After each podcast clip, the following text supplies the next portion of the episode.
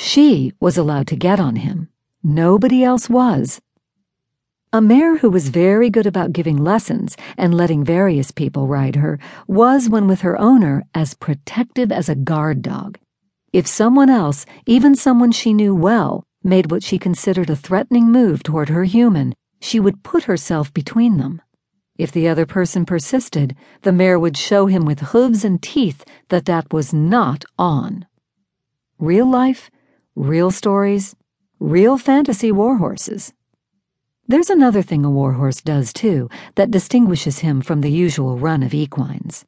A horse is a flight animal by nature. Predator threatens, he runs. But a warhorse is more likely to run toward the threat. There's a story told about the filming of the Disney movie, The Miracle of the White Stallions. During one scene that required the horses to flee the bombing of Vienna, there was a problem.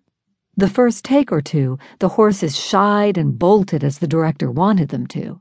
But after that, they had determined that the bombs were no threat and were refusing to react.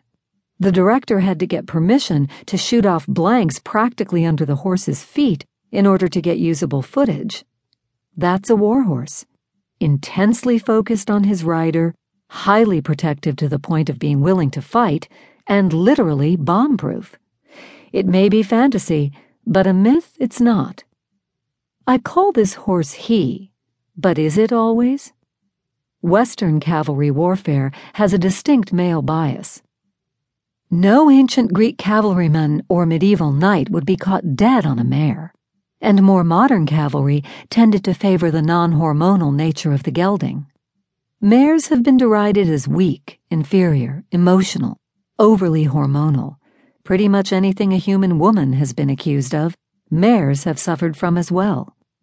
And yet, travel east into the Arabian desert or west into the North American plains, and you find quite a different attitude. Among the Bedouin, mares were and still are most highly prized as war horses.